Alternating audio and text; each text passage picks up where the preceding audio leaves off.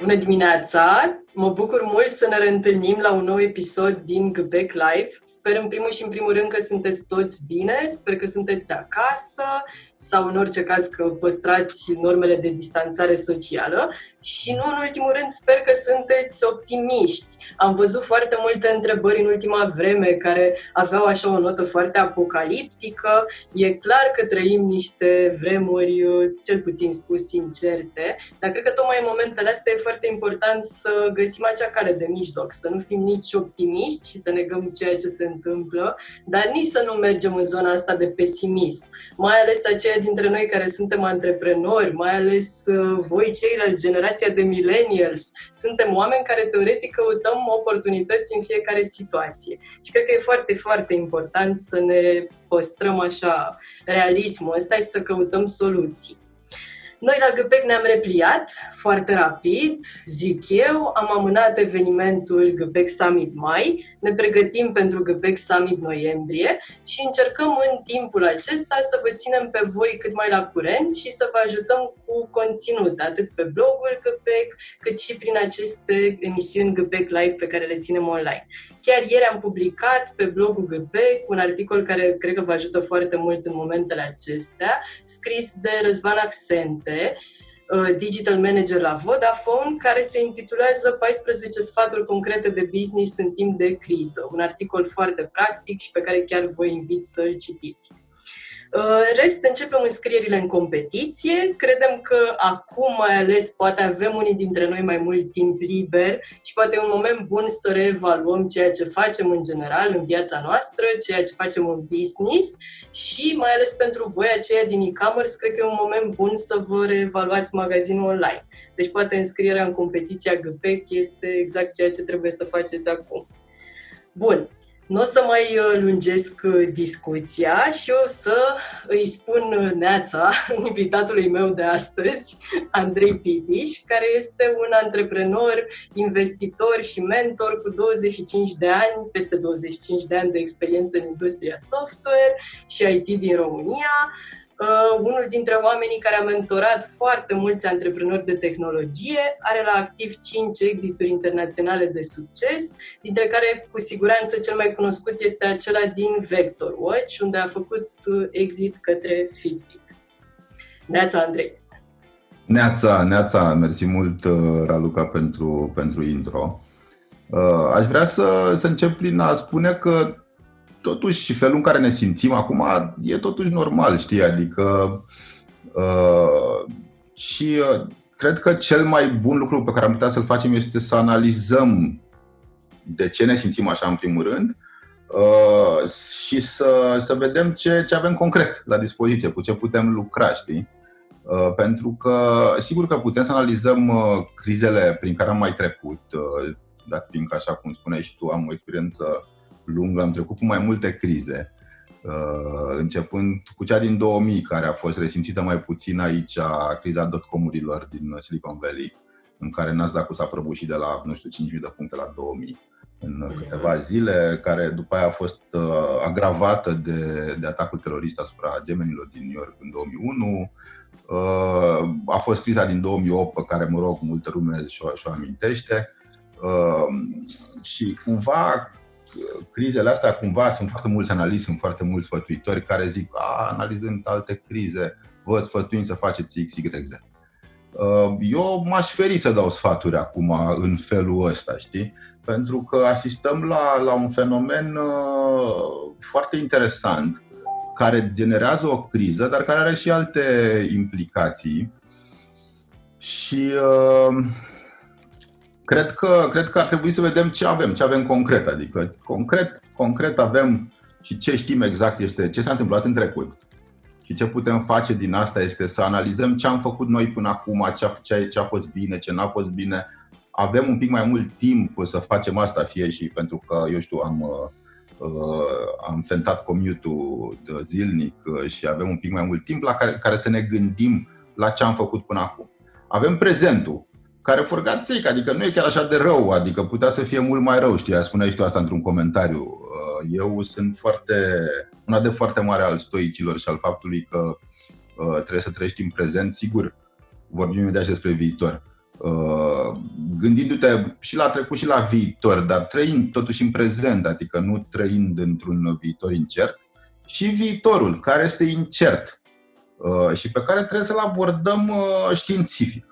Și ce face un om de știință Uh, ce face, cum lucrează un om de știință? Lucrează cu ipoteze pe mhm. care le verifică în timp, adică încearcă unul la mână să verifice toate faptele, adică să se informeze cât mai atent din surse, cât mai de încredere, să încerce să, să ignore un pic media, să înțeleagă că foarte multă din media actuală, așa cum știm, este uh, bazată pe, uh, pe attention și pe eyeball și pe, pe, pe marketing până la urmă. Uh, și atunci vrea să, să dea titluri cât mai pompoase ca să tragă cât mai multă audiență și să ofenteze pe aia și să citească sursele uh, de uh, calitate din, de la publicații reputabile, știu, Harvard Business Review sau, nu știu, alte, alte publicații care sunt, nu știu, care au subscription, nu știu, mi-am făcut subscription la The Guardian sau care sunt, au jurnalism de calitate. Dar... Și acum, ipotezele de lucru, uh, toate pleacă de la o, pleacă de la o, o ipoteză comună, că această situație este temporară și că omenirea își va reveni. Și ele au diverse grade de variabilitate, cât de repede își va reveni și cum va arăta lumea când își va reveni atunci. Știi? Cam astea sunt. Uh, și faci două, trei scenarii, fiecare poate să-și facă două, trei scenarii. Dar, uh, per total, ce crezi? Crezi că ne așteaptă o criză economică? Uh, eu, știi cum asta, credintele se transformă în, uh, în adevărul. Știi, dacă mai ales că, nu știu, mai tu și de Harari și de, sau a întrebat cineva și de Harari, credințele ne fac ceea ce suntem și chestiile în care credem în comun. Eu aș putea, dacă, dacă aș putea să vă fac pe toți să credeți că va fi greu, dar după aia ne vom reveni puternic, eu asta aș vrea să vă fac să credeți. Eu asta okay. cred. Că o să fie greu, că o să fie foarte greu uh, de trecut, uh, dar că revenirea va fi puternică și că vom reveni mai în forță, mai ales uh, mulți dintre cei care ne urmăresc sunt antreprenori și aici Aici aș vrea să nuanțez un pic, că eu cu programul ăla de care mai amintea altcineva într-o întrebare cu 100 de milionari, ce am făcut este că am investit în vreo 16 firme până acum am apucat uh, și mai investesc în continuare din uh, variate domenii. Am intrat în domenii în care nu mă pricepeam uh, și, și am investit și acolo ca să învăț. Și acum mă uit la toți antreprenorii cu care sunt în această relație și unii sunt happy că le merge bine sau n-au aproape nicio problemă și alții sunt uh, nu unhappy, sunt uh, la uh, pragul poate de a-și închide afacerea. Și, și de asta iarăși e foarte greu de dat un sfat, un, un blanket advice ce să faci în timp de criză. Contează, contează și ce business ai. Am văzut da, o mulțime de Uh, mă gândeam, ca să mergem la un exemplu concret, în e-commerce, de pildă, primim multe întrebări de la retailerii care aveau lanțuri de magazine fizice, care acum s-au închis. Și poate asta s-a văzut în cifra lor de afaceri ca fiind o scădere de, nu știu, peste 50%. Ce ar putea ei să facă acum? Da, uh, domeniile care, conform studiilor uh, pe care le-am studiat în perioada asta, uh, retail-ul, travel-ul, advertising-ul și mobility-ul au fost lovite foarte puternic, adică okay. realmente foarte puternic. Cred că unii pot să facă ceva, pe când alții probabil că nu pot decât să stea să aștepte, știi, adică și să, să vadă cum poate să, cum, cum poate să-și revină Uh, retail-ul, în principiu, da, sigur, trebuie să se ducă, trebuie să aibă și un, uh, un, uh, un braz de online și aici cred că este o oportunitate pentru cei care au magazine online, care poate acum trec prin dificultăți de, de supply chain. Poate că, eu știu, vindeau haine din Italia sau electronice din China, care acum sunt mai greu de procurat, deși China probabil că o să se, o să se deschidă curând și să se orienteze pentru a face supply din, uh, din eu știu, retail local sau din uh, producția locală sau din, uh, din părți ale sau din business-uri care nu aveau alt canal, că până la urmă retail nu este un channel, fiecare, fiecare uh, proprietar de, de, de magazin online are, are un channel către clienții lui, care sunt uh, mii, zeci de mii, poate sute de mii, și cărora le poate uh, propune o ofertă de produse poate diferită decât cea obișnuită, uh, însă adaptată momentului de acum, adică, for God's sake, nu mai avem alte patternuri de, de consum în momentul ăsta, nu mai consumăm același tipuri de produse și de servicii. Uh-huh. Ok. Deci că nu mai mergem la, nu mai mergem la restaurant, nu mai mergem la cafenele, nu mai, nu mai mergem în magazin să cumpărăm, uh, să cumpărăm nici haine, nici, uh, nici uh, o, o mulțime de chestii care pur și simplu s-au închis. Și acolo cred că o ofertă smart poate să, să ajute foarte mult. O întrebare pe care am mai primit-o de multe ori și cred că mulți dintre cei care ne urmăresc se întreabă este dacă industria de software, tehnologie va fi afectată și am mai întrebat mulți despre industria de outsourcing, care știm cât de strong e în România. Da, um, Măi, din uh, datele pe care le am eu, am vorbit și cu cei de la ANIS. Uh, uh, firmele, firmele mai mari de outsourcing uh, au putut să ia. Sigur că firmele, firmele astea de, de IT construiesc aplicații pentru niște clienți. Uh, și e outsourcing, ai și produs pe de altă parte, firme de tehnologie de produs, care poate au un produs uh, pentru tot, dar celălalt tot pentru clienți, știi? nu e IT de dragul IT-ului în general. Puține sunt așa. Și ăstea de outsourcing care fac uh, aplicații pentru clienți, dacă aveau clienți din zona de, habar n-am, travel sau Horeca sau clienți care au fost afectați, evident că clienții au oprit dezvoltarea produselor lor, e, e clar. Uh, pe de altă parte, alți clienți e posibil să înceapă o dezvoltare, nu știu, retailer poate vor să-și dezvolte un magazin online sau acolo s-ar putea să crească uh, și overall cererea de dezvoltare de software eu nu văd momentul când chestia asta va încetini să crească. Deci asta eu o văd doar crescând. Știu că e stupid să zici că ceva doar crește, dar eu o văd doar crescând și îmi bazez uh, această credință pe faptul că pe măsură ce dezvolți o soluție nouă, uh, software, la o problemă, fie că e o aplicație de mobil, fie că este o aplicație de desktop sau un site, pe măsură ce trece timpul, ea devine mai complexă și are nevoie de mai mulți oameni ca să dezvolte la ea. Uh, și cu cât sunt mai multe soluții de genul ăsta, cu atât crește, uh, dacă vreți, uh, um, poate nu chiar exponențial, dar crește liniar nevoia de, de servicii IT. Și hmm. deci, în momentul ăsta, industria de software și de servicii de outsourcing din România a fost afectată, sunt firme mai mici în general, am înțeles, care au fost afectate în acest prim val, Uh, dar părerea mea este că în scurt timp uh, cererea și se, se vor umple de cereri de la, de la alții. Uh-huh. Adică se va compensa. Se va compensa cumva. Fie firmele mai mari or să ia, aibă prea multe cereri să, să le dea și lor, adică că se cunosc în general și uh, funcționează și așa. Uh-huh. Uh, ne-au mai întrebat foarte mulți apropo de investiții în tehnologie și în general în business. Dacă acum s-au oprit, au dispărut toți business angeli, ne-a întrebat cineva. Ce crezi că se întâmplă acum cu zona asta? N-au, n-au dispărut, acum știi exact unde să-i găsești, la casa lor, știi, adică... Corect.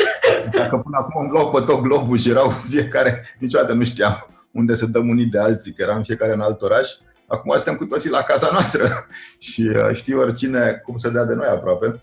Uh, suntem one Zoom call away sau uh, you know, one phone call away.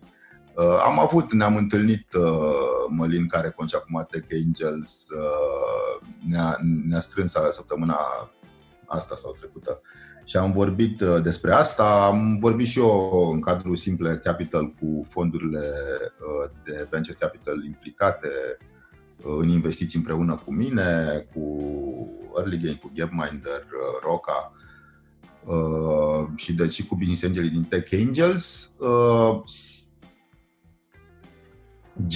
general, investițiile se continuă. Deci ăsta este mesajul pe care l-am, l-am primit și l-am dat, este că investițiile se continuă. Sigur că sunt, vor fi niște schimbări. Sigur că contextul actual, landscape-ul actual, schimbă, nu știu, dacă ești un startup și tocmai ai trimis un pitch undeva și avea și un PNL acolo și avea lunile aprilie, mai, iunie, în el s-ar putea să nu mai fie corect. Adică sigur că se schimbă datele problemei și sigur că uh, uh, investitorii se vor uita și prin această lentilă la, la investiții și vă recomand și vouă ca antreprenori să vă uitați prin lentila asta, să vă gândiți cum puteți să vă faceți business-ul să fie resilient la astfel de uh, provocări, pentru că virusii există pe pământ de dinaintea oamenilor și vor exista mult după ce noi nu vom mai fi. Adică vreau să fie foarte clar pentru toată lumea și un virus ca ăsta uh, vine, trece, vine altul. Au fost uh, mai multe pandemii în ultimii chiar 20 de ani, nu vorbesc de în ultima 100 de ani în care au fost uh, mai multe pandemii în lume. Și nu mă aștept să fie, să fie asta. Acum, așa cum a spus cineva, asta este și o pandemie mediatică care se suprapune peste pandemia reală și chestie care a trimis nu guvernele diverselor țări într-o, într-o într-o direcție în care nu cred că știau cum să acționeze și atunci au făcut și ei uh, ce a făcut toată lumea. Stop, să vedem ce facem, știi? Adică stai să stăm un pic ca să, ne, ca să analizăm, să putem să studiem. Și eu cred foarte tare în, uh, în izolarea asta uh, acasă, dar cred că ar trebui să fie self-imposed cumva, nu imposed by the government. Adică ar trebui să, să ne gândim că e bine să stăm acasă. De ce? Ca să avem timp să găsim un leac astfel încât să nu totul, să nu facem virus și să înțelegem virusul ăsta pe care nu-l înțelegem, uh, să le dăm timp oamenilor de știință care asta fac acum, adică sunt, uh, vorbeam și cu David, cu ambasadorul Israelului și, și cu, și cu Uh, și cu cei din America de la și de la Amceam, adică în momentul ăsta Israelul, America, Germania, toate mințile, cele mai strălucite minți uh, uh de pe glob, uh, asta fac și or să găsească un leac. Dar trebuie să le dăm timp, adică dacă ne îmbolnăvim toți acum, Uh, o să supra-solicităm sistemul de uh, sănătate, care nu e nemaipomenit pe nicăieri, pe nicio țară, așa ca sistem, uh, ca sistem da. general. Există plângeri peste tot și atunci nu nimic bun nu o să iasă din asta. Trebuie să stăm un pic până când ne prindem spre ceva. A întrebat cineva dacă e un moment bun acum să începi un business. Băi, niciodată nu e un moment bun sau rău să începi un business, adică, nu știu, sau oricând, e, depinde ce business. Acum, uh, cred că am văzut o mulțime de startup-uri în telemedicine. Aici, părerea mea, acum toată lumea zice, ok, nu putem să, trebuie să stăm acasă, hai să facem telemedicine, care, by the way, nu era foarte bine reglementat, acum înțeleg că se reglementează uh, în România și nu doar în România, adică, iarăși, uh, eu sunt un mare uh, fan al tehnologiei, de asta cu un doctor care se uită la mine printr-o cameră de, de laptop și să-mi spună ce am, adică am fost și m-am întâlnit cu mai mulți doctori care nu știu ce am nici dacă m-au văzut pe viu, da, păi, uh, știi, adică nu mi se pare o super soluție asta cu telemedicine, unless este dublată de, eu știu, niște teste pe care le poți face acasă și care cred că vor veni destul de curând.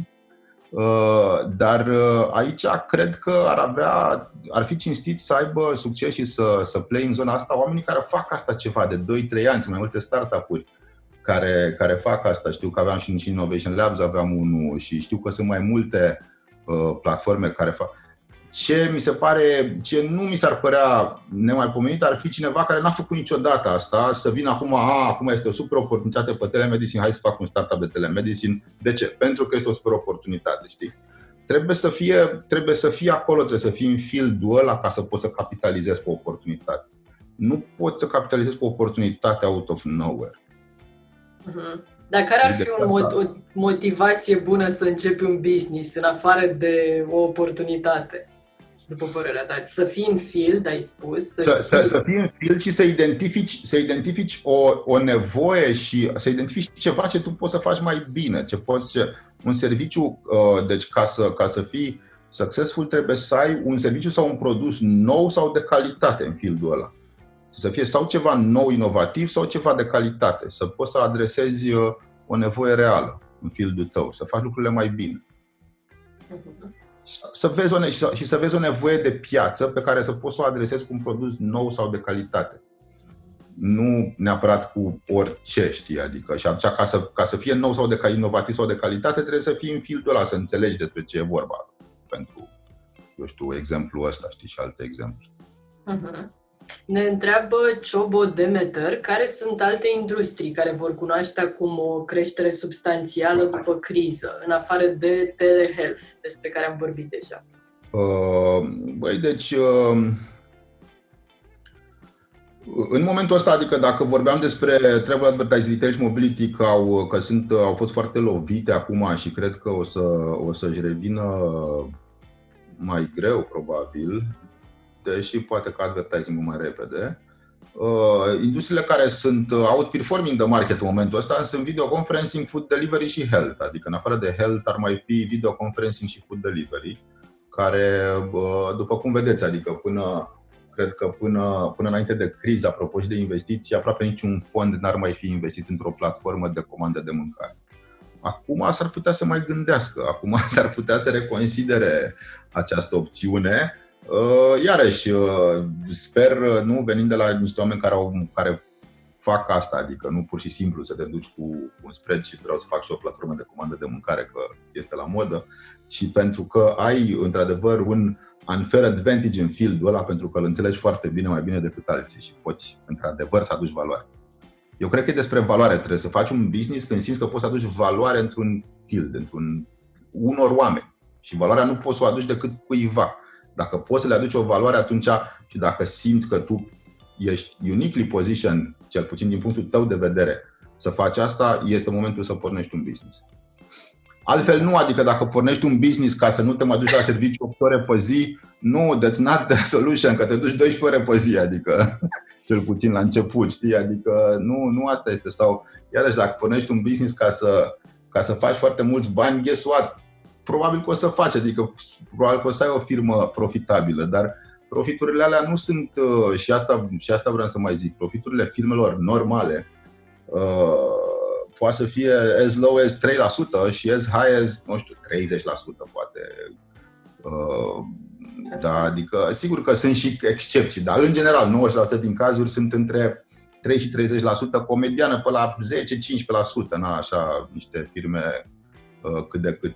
E, o, o chestie de genul ăsta ca profit, gândiți-vă, un profitul de pe un an îți permite să reziști uh, cu costurile, dacă sunt costuri majoritar salariale, vreo lună, două, știi? Adică uh, și de asta foarte mulți uh, dintre cei care înjură patronii acum că uh, sunt niște îmbuipați și care uh, nu vor să, care vor să scadă salariile, pentru că nu sunt bani, adică for God's sake, nu, un business nu generează profituri uh, uriașă. Poate să pară din afară și, eu știu, unii patron poate să uh, braveze într-un fel, dar uh, în, orice, în orice business cinstit, uh, profiturile sunt uh, normale, sunt decente, nu sunt uh, outrageous.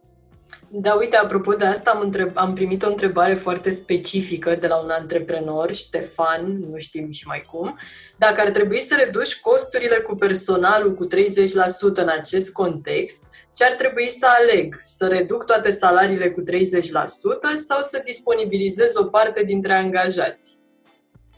Băi, deci uh, asta zic, uite, de exemplu, apropo de chestia asta, în orice altă criză aș fi zis să, să disponibilizez angajați în, în, în orice altă criză, pentru că și-or, și-or găsi ei, o să-ți găsească ei ceva, știi? Pentru că, dar acum, acum n-aș mai zice asta, adică acum aș zice, uh, aș zice să, să reduci cu 30%, știi? Adică dacă ar fi să, să, să, să fiu în situația asta, știi? Uh, pentru că nu e o, de asta nu e o criză, nu e, nu e o criză ca celelalte, știi, cumva, și atunci n-aș aplica soluții de la alte crize. Ok. Cred că, cred că, asta, cred că asta ar fi o, o diferență. Uh, și sigur că uh, aș, uh, eu aș încerca, adică aș vedea cât bani am în bancă și aș vedea, provide, presupunând că, eu știu, business-ul a scăzut cu nu știu cât, aș vedea cât îmi pot permite să plătesc, știi? Folosind eventual și din banii din bancă, nu pe toți, pentru că Uh, trebuie să ai uh, bani să, să-ți revii după aia, știi? dar luând o parte din banii din bancă cu business care se mai poate genera pe lunile astea, de văzut real cât pot să plătesc oamenii salariu. Sigur că mie nu mi-aș mai da dacă aș fi singurul patron și administrator, nu mi-aș mai da salariu, aș încerca să, sau mi-aș da un salariu foarte mic sau aș vedea cum, cum rezolv.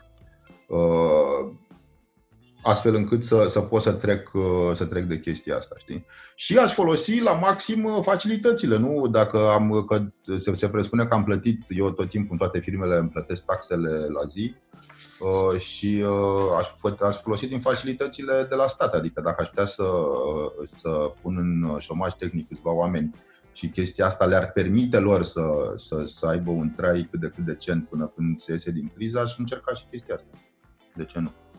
Uh-huh. Apropo de asta, chiar ne-a întrebat cineva cum vezi măsurile luate de autoritățile statului, atât din punct de vedere al încetinirii efectului pandemiei, cât și din punct de vedere economic și de sprijin pentru antreprenori. Păi, eu sunt uh, cam libertarian așa și cam uh, cu un stat cât mai mic, știi, adică pe mine e, da, adică o să-ți răspund așa politicos, uh, dar nu, na, nu o să pot să răspund chiar sincer, ca să fiu sincer. Uh, Uh, aș zice că e un pic mai bine decât m-am așteptat, știi, din, din unele puncte de vedere. Uh, însă, în general, pe mine, mie mi se pare răspunsul, răspunsul statelor de peste tot disproporționat. Mi se, mi se pare așa, totul sau nimic. Eu văd multe nuanțe de gri între între a sta acasă cu miliția și cu armata pe străzi și a ieșit tot ce ne înghesuit metrou, știi? Adică cred că mai sunt și niște soluții de mijloc, vezi Suedia și, eu știu, Japonia, uh, în care dacă rolul statului ar fi fost să ne explice, măcar cât știu și să uh, și sigur să instituie niște reguli uh, dar regulile astea să nu fie atât de extreme și sigur că, dar să fie pedepsite extrem dacă sunt încălcate, știi? Adică habar n-am să, să fie să aibă voie lumea să meargă doar pe jos la muncă și nu cu metrou, nu știu, sau niște chestii, sau să, să lase totuși, sau restaurantele să nu fie închise, dar să n-aibă voie mai mult de, nu știu, 22 oameni într-un restaurant sau ceva, habar n-am. Deci niște reguli, și dacă sunt încălcate, să fie pedepsite. Eu asta aș fi văzut ca pe o măsură mai, uh, mai inteligentă, însă statul, ca și noi cumva, și n-aș vrea să dau vina pe nimeni, a reacționat cumva de frică, nu? Adică și noi am reacționat de frică la o mulțime de chestii și eu au reacționat de frică, pentru că nu știu cu ce, uh, cu ce, cu ce se confruntă până la urmă.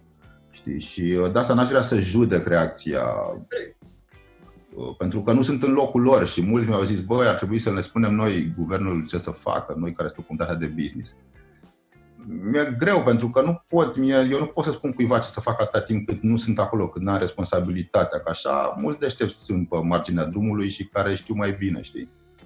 Uh, sunt, nu, la un meci de fotbal, toți spectatorii sunt mai deștepți decât antrenorul sau așa mai departe, știi? Dar nu sunt ei să dea cu mingea în poartă, știi?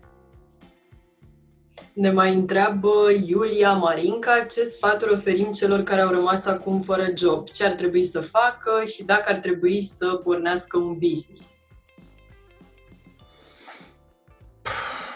Băi, depinde ce rezerve au. Dacă au rezerve uh, să pornească un business, uh, să pornească un business. Dacă nu, să-și găsească alt job.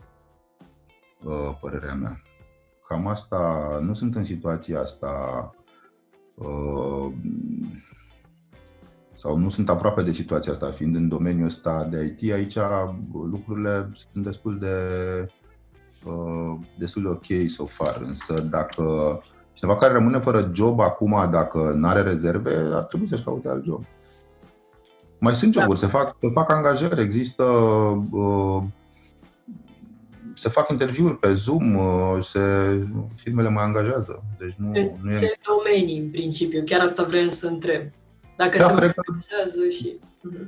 Da, nu știu, eu cred că ar trebui să angajeze, eu dacă aș fi un uh, Uh, e-commerce uh, mare, aș mai angaja oameni acum, pentru că probabil că n-aș face față cu, cu dacă sunt în, într-una din zonele astea de creștere. Deci văzut care sunt zonele de creștere și e-commerce este una dintre ele și ce alți jucători cresc și uh, ce, de ce joburi au nevoie acolo. Știi? Sau în tehnologie, sau gaming este o zonă care crește acum. Gaming-ul a, nu numai că n-a fost afectat, dar crește și sunt, avem în, în România și în București zeci de firme dezvoltatoare de, de jocuri și uh, au joburi de la, eu știu, artists, desenatori, regizori, programatori, testeri, o mulțime de joburi. Mm-hmm. Uh, ne întreabă Ciprian Marinescu, că tot ai menționat zona asta de e-commerce, ne întreabă cu ce provocări se vor lovi în lunile următoare magazinele online sau ce oportunități vor avea, după părerea ta. Asta cu uh, curieratul, cred. Că asta o să se... Adică mi se pare, mi se pare uh, cool că am citit că a crescut uh, plata cu cardul și de, și de aceea cumva curierii sunt mai eficienți uh, și asta mi se pare, mi se pare un side effect bun. Uh, dar sigur că acum uh, curierii uh, și acolo, iarăși, probabil că vor exista joburi noi de curier, nu? Glovo cred că e through the roof acum și chestii similare. Sunt, e nevoie de, de foarte mulți curieri, știu, eu știu o mulțime de soluții de astea de cumpărat alimente de la, de la store care au nevoie de curier cel mai mult decât mai mult decât de, de altceva. Și cred că magazinele online, pe de o parte, se vor uh, confrunta cu probleme de supply chain, deci depinde de unde iau chestiile pe care le vând și pe partea de altă cu partea de curierat. Uh, însă vor avea challenge că vor avea mai mulți clienți care stau acasă și vor și ei să cumpere ceva. Știi că, până la urmă, uh, sunt și unii cărora uh, jobul le merge în continuare de acasă și uh, câștigă bani și uh, nu au pe ce să, să-i cheltuie. Tot apropo de asta ne întreabă cineva ce sfat ai da acum unui business care comercializează produse pe nișa de lux? Pentru că nu sunt bunuri esențiale. Va mai cumpăra cineva acum ce ar trebui să facă? Uh, luxul are două caracteristici. O caracteristică este calitatea și o caracteristică este imaginea pe care ți-o conferă, știi? Uh, sunt, uh, eu știu, atunci când cumperi un Rolex, faci două lucruri. Cumperi un ceas de calitate și arăți celorlalți oameni că ești un om care are bani sau care își permite să-și cumpere un Rolex, știi? Adică imaginea E, chestia asta cu imaginea cumva s-a dus. Um, pentru că nu te mai întâlnești cu nimeni și, uh, nu știu, pe Zoom e greu să arăți ce ceas ai la mână.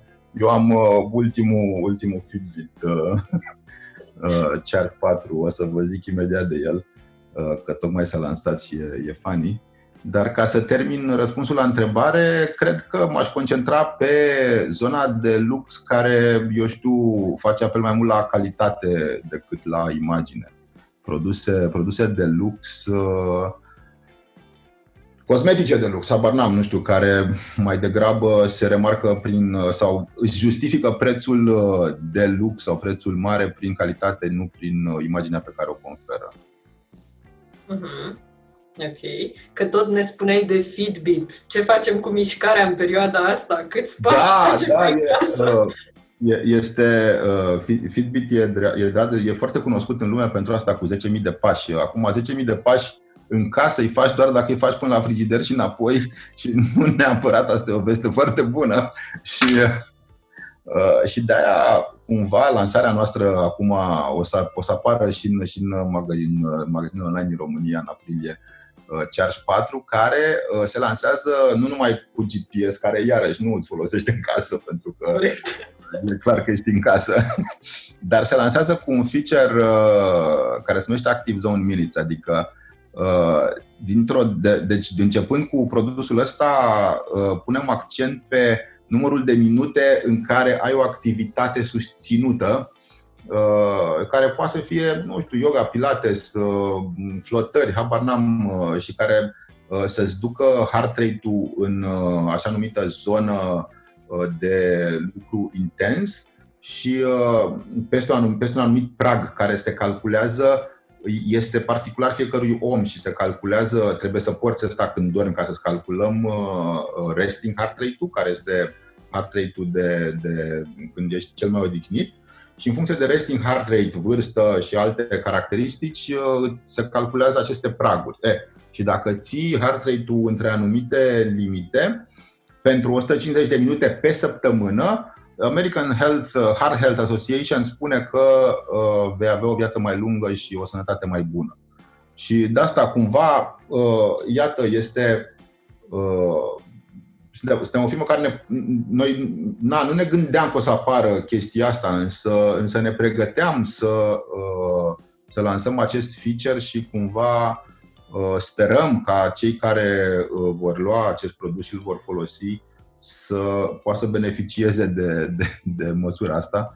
Și let me tell you că e mult mai greu să faci 150 de minute active pe, pe săptămână uh, decât 10.000 de pași, pentru că 10.000 de pași poți să-i faci așa, cum am zis, până la frigider și înapoi să nu se pună foarte...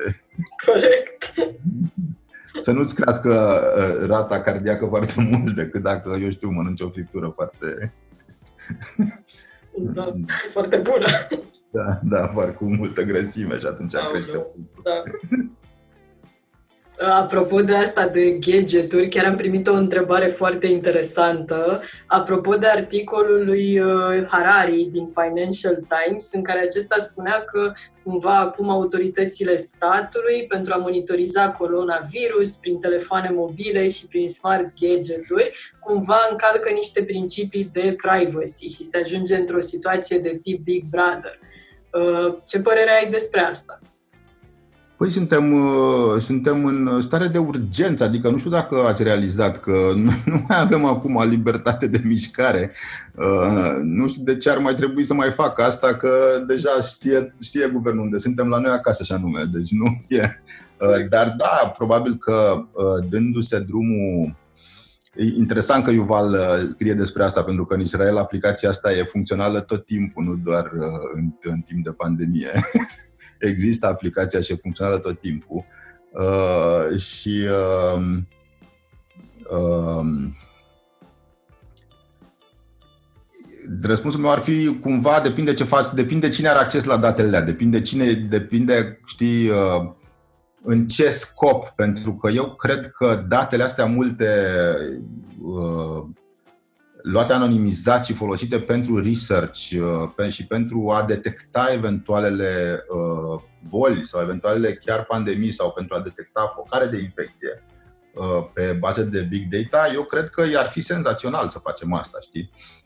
Însă, desigur, anonimizat sau, dacă vrei, specific, un specific geografic, adică chestia asta de control, care acum a devenit într-o dată foarte legitimă, Uh, nu face decât să creeze niște state care avem, nu știu, sunt, au apărut dictaturi noi pe, în, în lume. Asta este ceva ce nu credeam. Deci acum nu credeam că poate să mai apară o dictatură. Corect.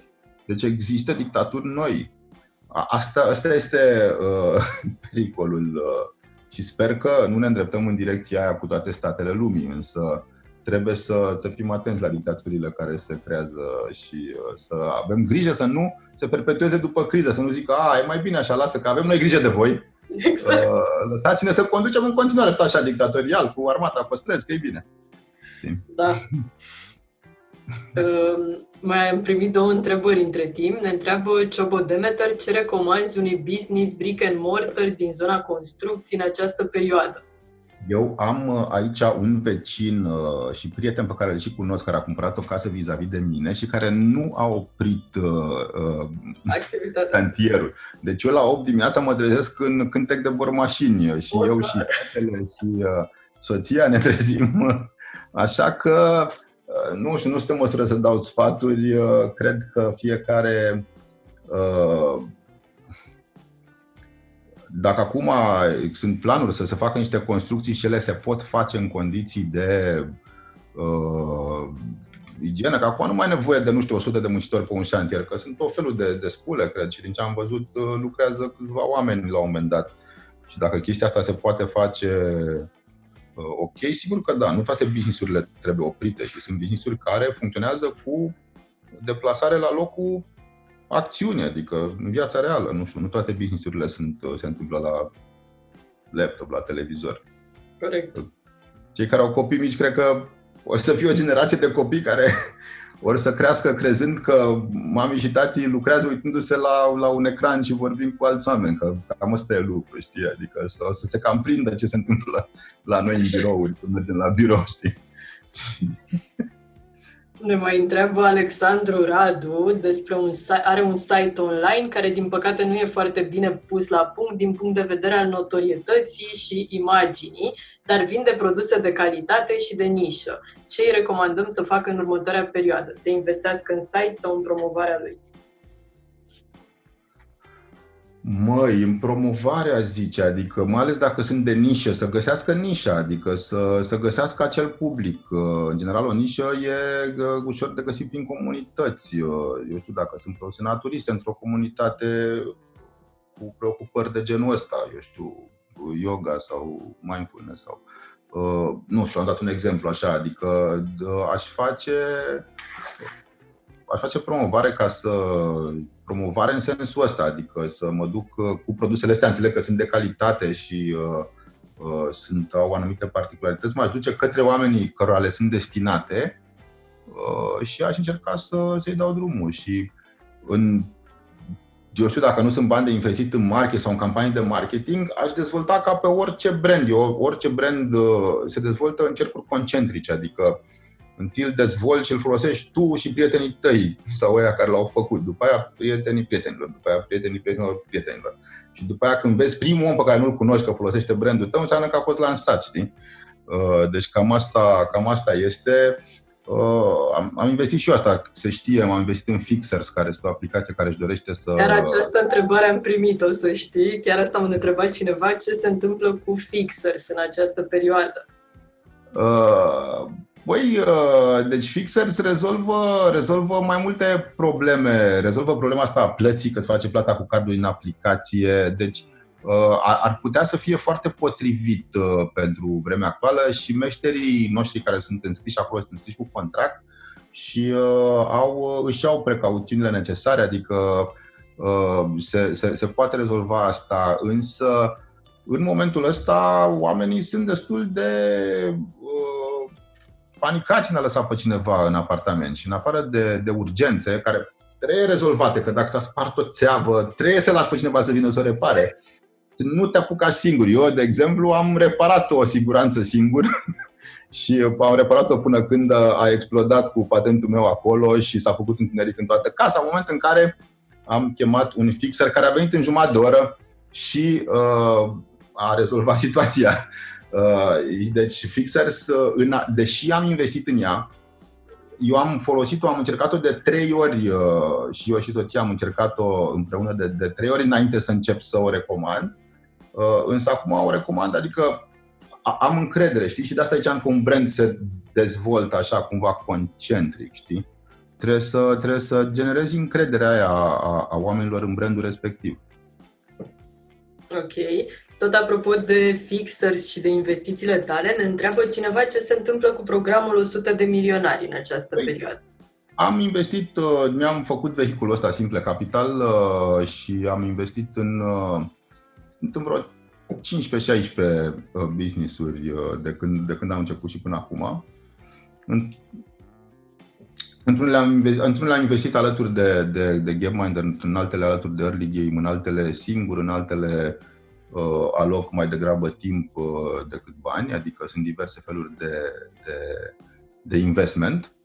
Uh, și firmele respective sunt în diverse stadii acum, în funcție de domeniu și de Uh, și de, știi, uite, de exemplu, am investit iarăși o chestie, a urmat să avem un eveniment de lansare pe 12 martie și să uh, facem asta un pic mai public. Am investit și în uh, Cane Group uh, cu Cane, Mamița și Mercato Comunale uh, și Cane este un restaurant de fine, de fine dining. De, de, fine dining este o experiență la care te duci acolo, e, e o experiență senzațională pe care o recomand, dar pe care nu pot să recomand acum pentru că acum nu funcționează, știi? Însă ei s-au, uh, s-au repliat foarte repede și s-au transformat într-o bucătărie super clean, care nu mai e fine dining neapărat, dar este super clean și face niște mâncare foarte interesantă și dacă comanzi de la Cane, uh, uh, ei dau o masă cuiva uh, disadvantage sau unui doctor din linia întâi. Uh, deci meciuiesc uh, la fiecare, sunt niște branduri care sunt alături de ei, care au fost tot timpul și care, care fac chestia asta pentru fiecare meniu comandat și chiar acum puteți să vedeți, au, au niște chestii uh, de comandat și uh, o mâncare foarte bună.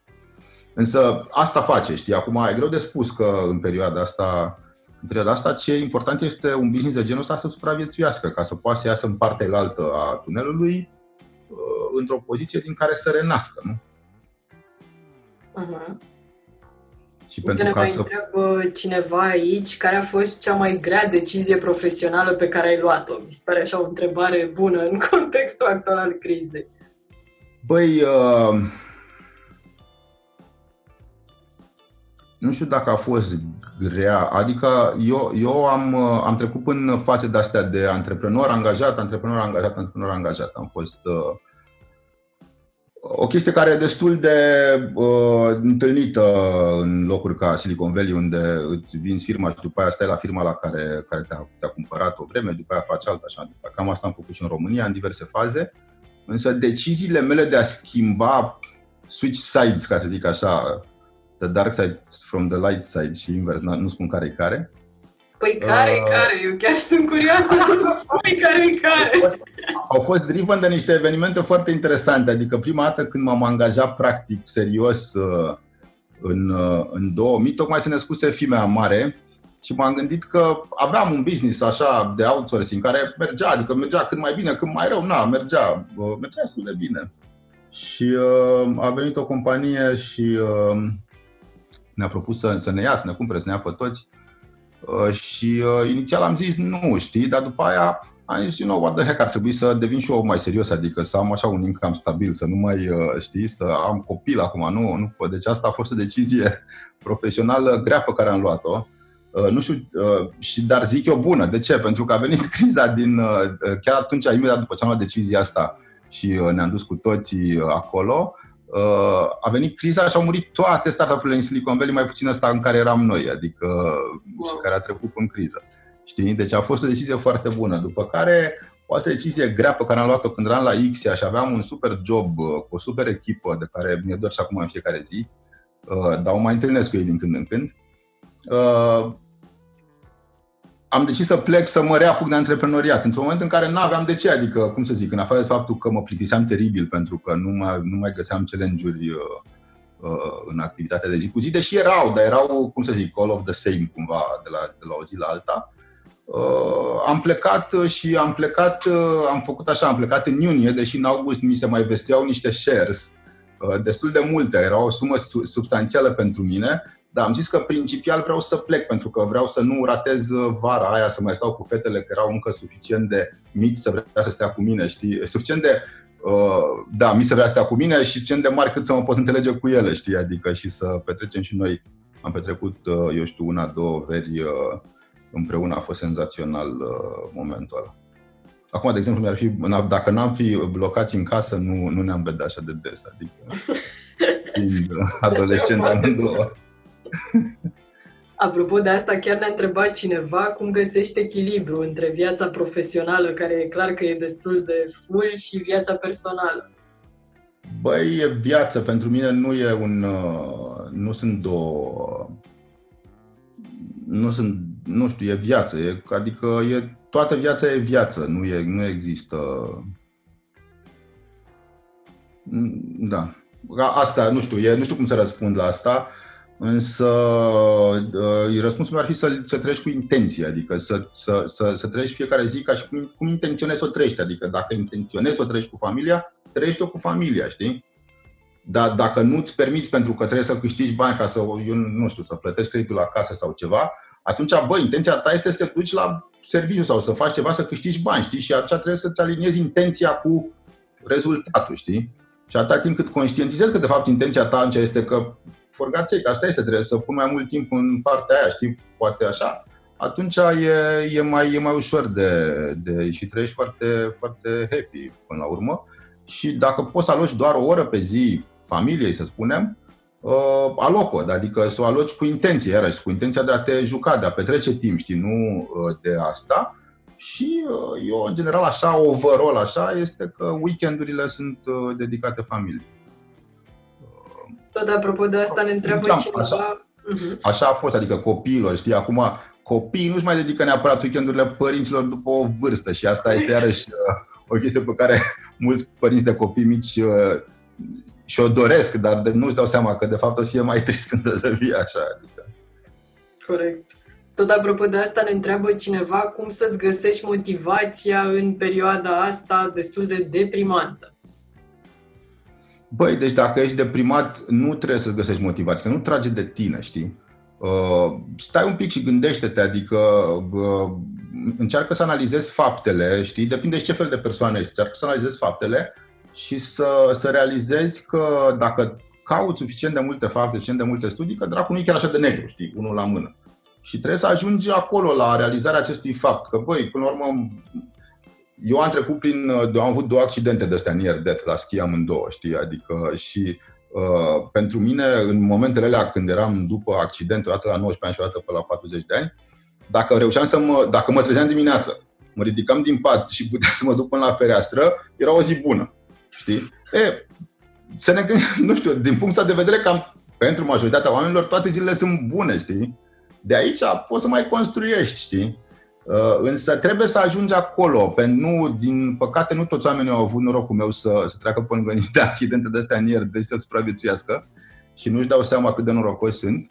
Uh, pentru mine e ușor să că știu că dacă m-am ridicat din pace am ajuns până aici la să vorbesc cu tine senzațional. Uh, restul e, e plus. Uh, însă să stea, să stea suficient de mult, să analizeze suficient de mult și să realizeze că dracul nu e așa de negru, că o să treacă și că uh, în momentul în care realizează chestia asta, nu mai e deprimat, ci poate să gândească, să se motiveze și să, și să, și să spere. Pentru că uh, este, deci chestia asta din, e un citat din, din Hunger Games, am văzut filmele de curând, că acum reluăm toate filmele. Eu. Că cea mai puternică, cea mai puternică forță, cea mai puternică forță este frica. Și că este o singură chestie care este mai puternică decât frica. Speranța. Uh-huh.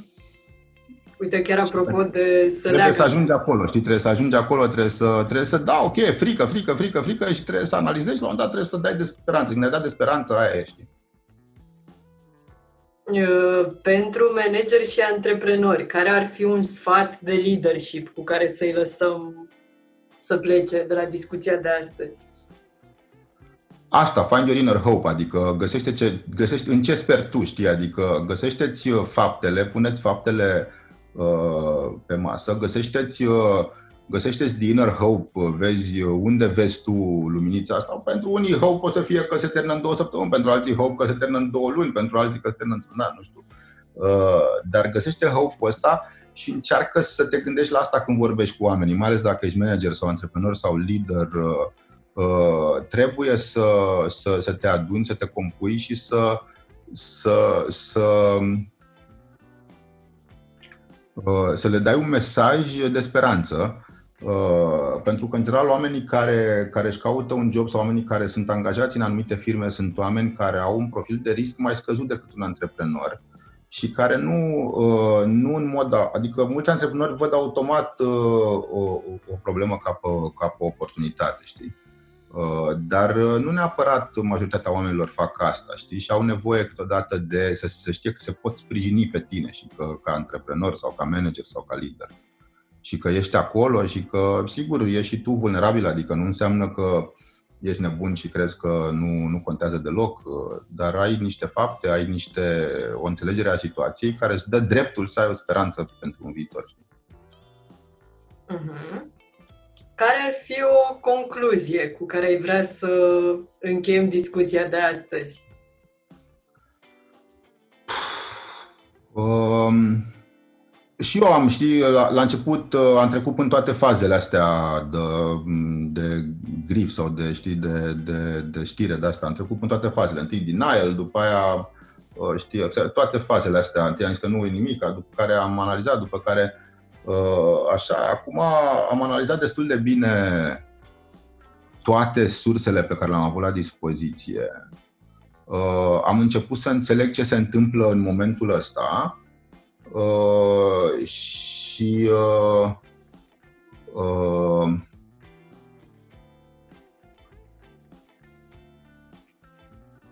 am început să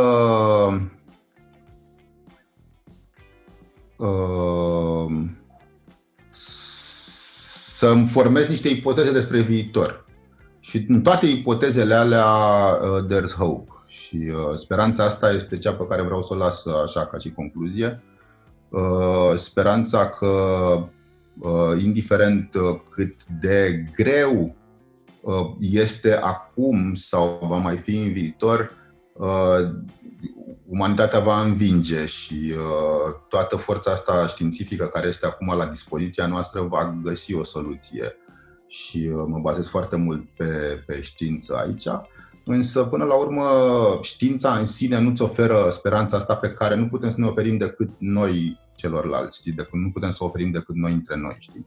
Și aș vrea să, să vă ofer și să vă zic că uh, eu sper, în, în, pe toate ipotezele mele, speranța este foarte puternică. Uh-huh. Foarte fain. Mulțumim mult de tot, Andrei. A fost o discuție foarte faină, cel puțin din punctul meu de vedere. Uh, dragii mei, ne vom revedea marțea viitoare la ora 11. Urmează să anunțăm astăzi evenimentul, iar marțea viitoare ne vom revedea cu Radu Georgescu și vom discuta tot despre zona asta de business în vremuri turburi. Mulțumesc mult încă o dată, Andrei, mulțumesc mult vouă tuturor că ați fost alături de noi și ne-ați pus foarte multe întrebări. A fost foarte, foarte fain. Mulțumesc, mersi, mersi, mersi, mersi, Raluca, mersi, te pup. Pa, pa.